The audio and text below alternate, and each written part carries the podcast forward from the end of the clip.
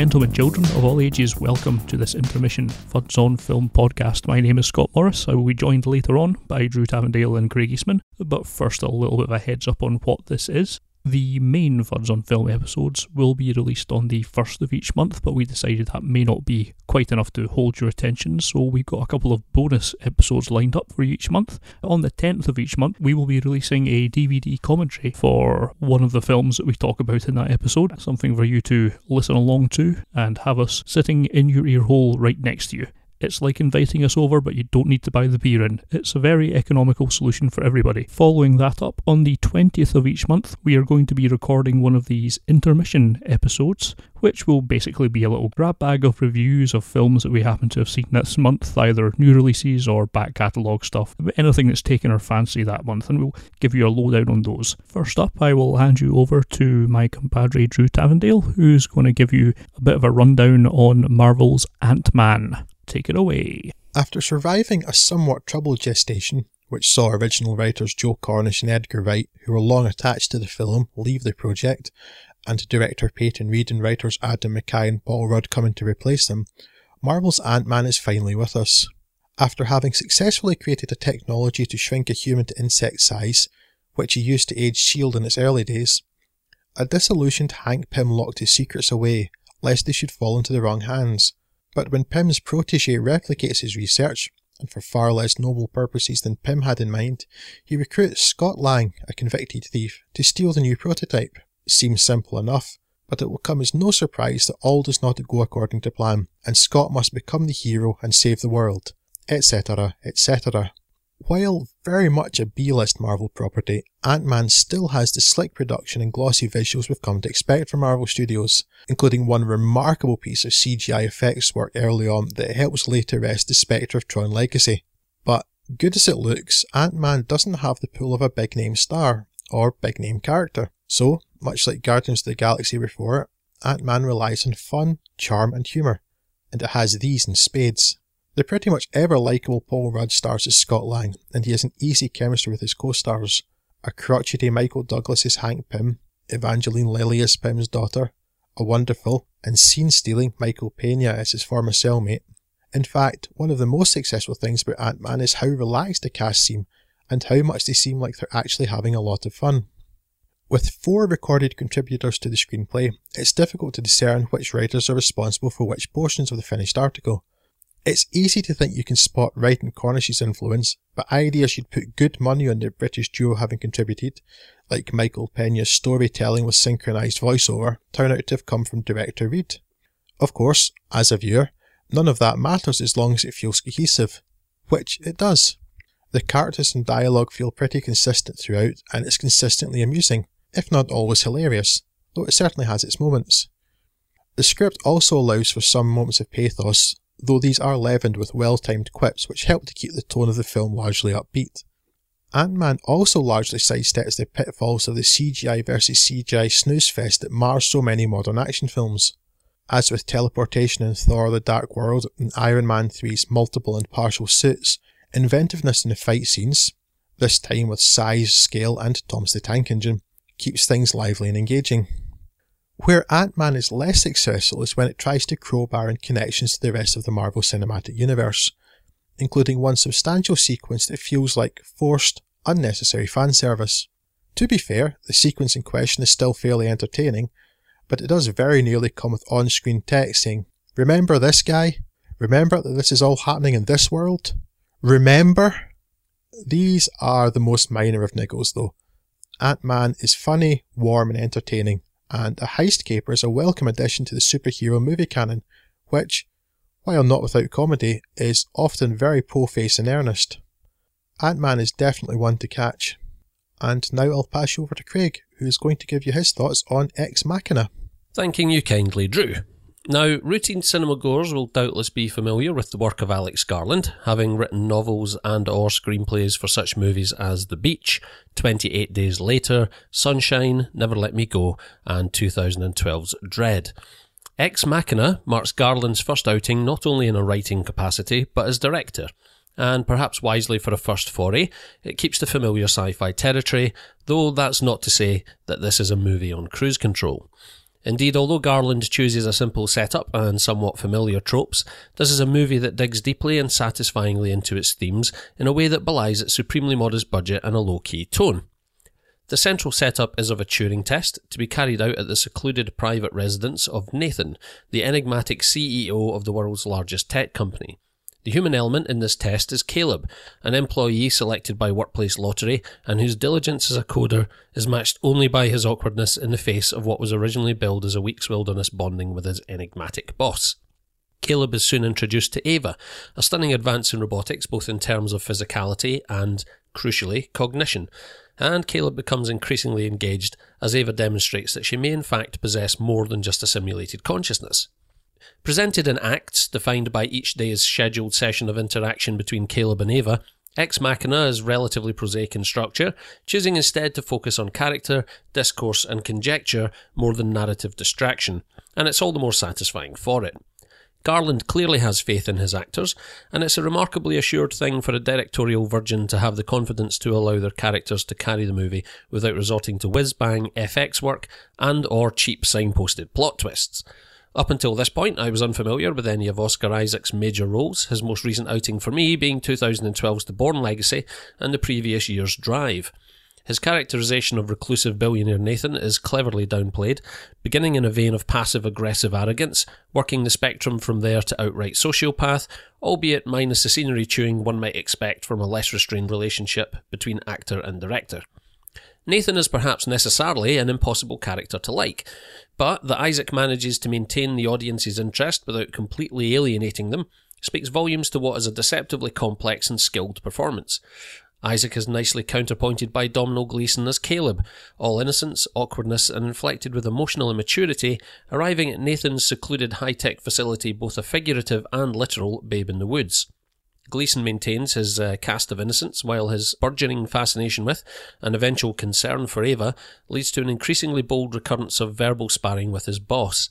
In his own surprisingly assured way, Gleeson proves a match for his new friend slash foe, drip feeding enough naivety into Caleb to make the movie's occasional twist believable, as well as enabling an effective suspension of disbelief on the part of the audience as his interactions with Ava become more personal and there is nothing artificial about the intelligence with which Alicia Vikander portrays the AI in question. Beyond the initial startling introduction of Vikander as merely a human face and hands on an otherwise mechanized humanoid mesh, the subtlety with which she conveys a mind potentially on the cusp of sentience, yet beholden to a set of mechanical instructions, is wonderfully nuanced and every bit as accomplished as that of her male co stars. Once the wow factor of the movie's impressively seamless effects work becomes background to the philosophical elements of the theme and plot, Vikander proves herself to be in charge of what is absolutely the movie's pivotal performance, and when called upon, seemingly effortlessly summons naivety, wonder, fear, and cunning in equally convincing quantity.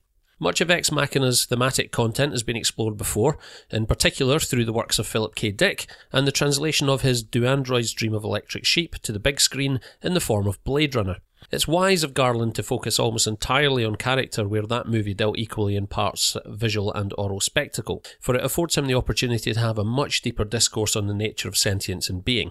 Crucially, where Blade Runner skirted casually around the notion of sexually capable synthetic beings, Ex Machina confronts the topic very much head on in an assuredly mature fashion.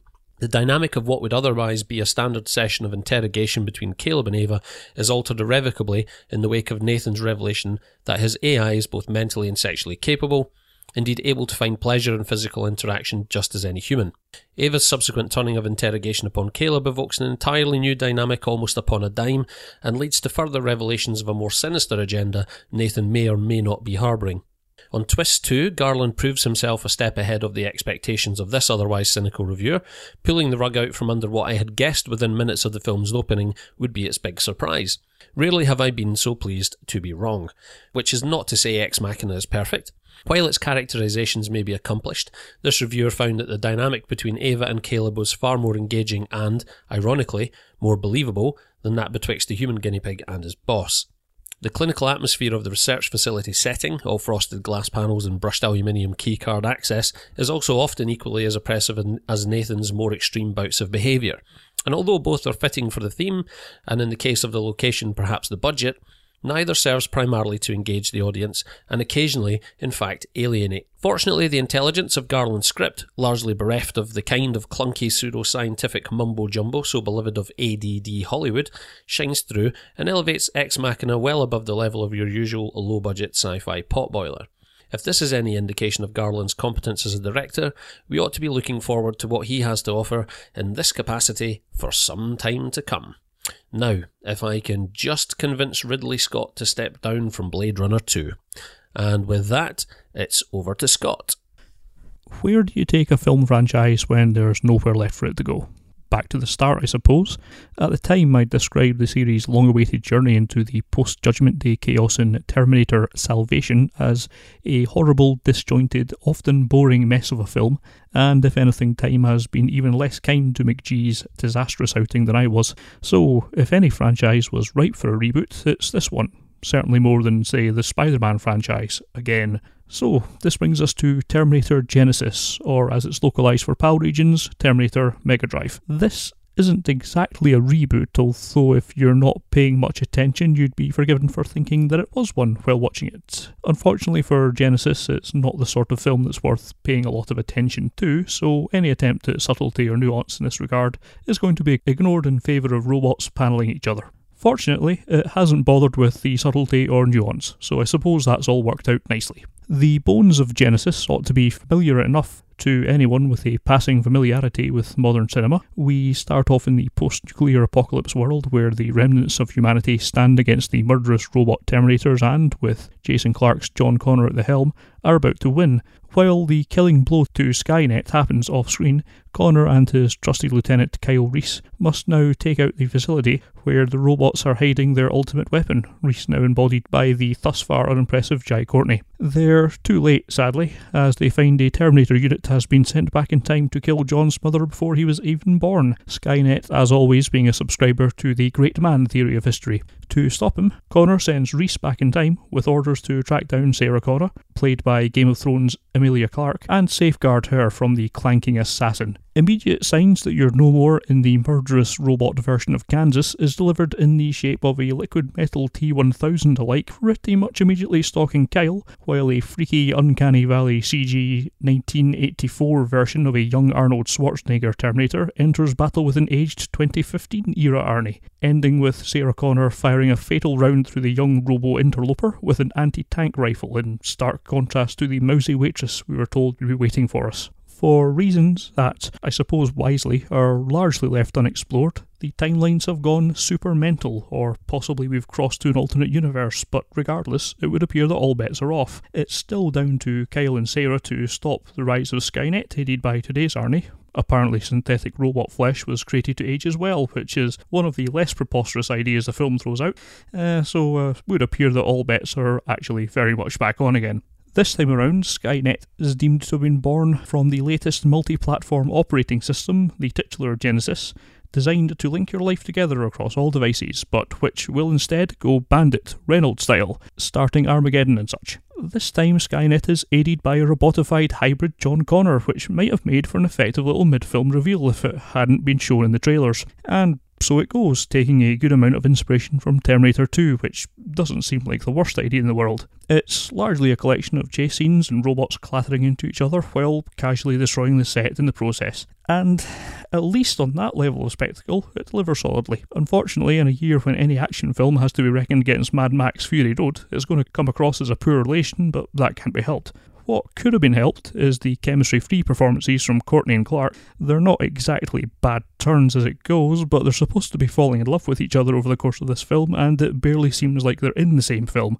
Now, this isn't exactly a romantic comedy here, so it's not quite a film sinking disaster, but it does mean that when the action slows down, it's often quite flat. Thankfully, Arnold proves to be a saving grace in his role as Sarah's guardian, with some great deadpan delivery, and still looking enough like the action star of his prime to make the excursions to CG believable. Jason Clarke does reasonably well in his dual role as humanity's saviour and the film's primary antagonist, putting a turn that's, mm, if not quite over the top, is at least lining up ready for the order, which suits the nature of the role quite well. While in any other film it would be worrying if the most charismatic performances came from characters that were supposed to be emotionless robots, at least here it makes enjoyable a film that could quite easily have, have went all salvation-y. Instead, it's merely about as good as the third outing. A definite cut below the first two, but decent enough. This is actually a hell of an achievement because the story that's linking the impressive action scenes and admittedly slightly nostalgia tinged Arnie turn is a slice of fourth grade fan fiction that has no business being turned into a movie. It has all of the appearance of complexity, without the benefits of being satisfying to unravel. It's just a big wet noodle mess of contradictions, inexplicable tangents, and fan service that's nonsensical to folks who have been following the franchise and completely impenetrable to newcomers. Given that one would assume at least part of the point of this pseudo reboot is to bring on board a new generation of filmgoers whose previous exposure may well be limited to remembering the slating that Salvation took and listening to Christian Bale's rant on YouTube, I can't help but feel that story wise, this is a failure on all counts there's a fairly reasonable argument for saying that this doesn't matter. Given that this is a film pitched on spectacle and the story is little more than a transitioning device between various forms of action set piece, I hate giving films a free pass in this, particularly given that the rest of the series, even Salvation, managed to keep their stories straight. And I do not want to underplay quite how stupid this plot's time malarkey is. It makes even the worst Doctor Who episode seem like a logical exercise in storytelling. It's most accurately described as a two hour long ass pool. It's an embarrassment to all concerned and yet I have to concede it doesn't actually matter all that much, just as our mildly disinterested leads don't make much of a dent in the reasons why we signed to watch this. No one, at least no one with an ounce of realism, was going into Terminator Genisys looking for a narrative masterclass. We expected a reasonably paced, effects driven summer blockbuster, and that's exactly what's been delivered. It's entirely adequate, but nobody's going to get too excited about adequacy. I award this meh out of 10. So there you go. I hope you enjoyed that little intermission podcast from us. Uh, we'll be back with the full episode on the first of the month, however. Until then, if you'd like to get in touch with us, please do, either through the website at fudsonfilm.com or hit us up on the Twitter account, that's at fudsonfilm, or even the Facebook page at facebook.com slash fudsonfilm. We'd love to hear from you. If you've got any feedback at all, please write in with that. You can also email us at podcast at fudsonfilm.com. Any feedback would be gratefully appreciated, and likewise, if you want to leave a review on iTunes, we'd love to see it. So, on behalf of Craig Eastman and Drew Tavendale, I'll say goodbye, and we'll see you on the first. Ta da!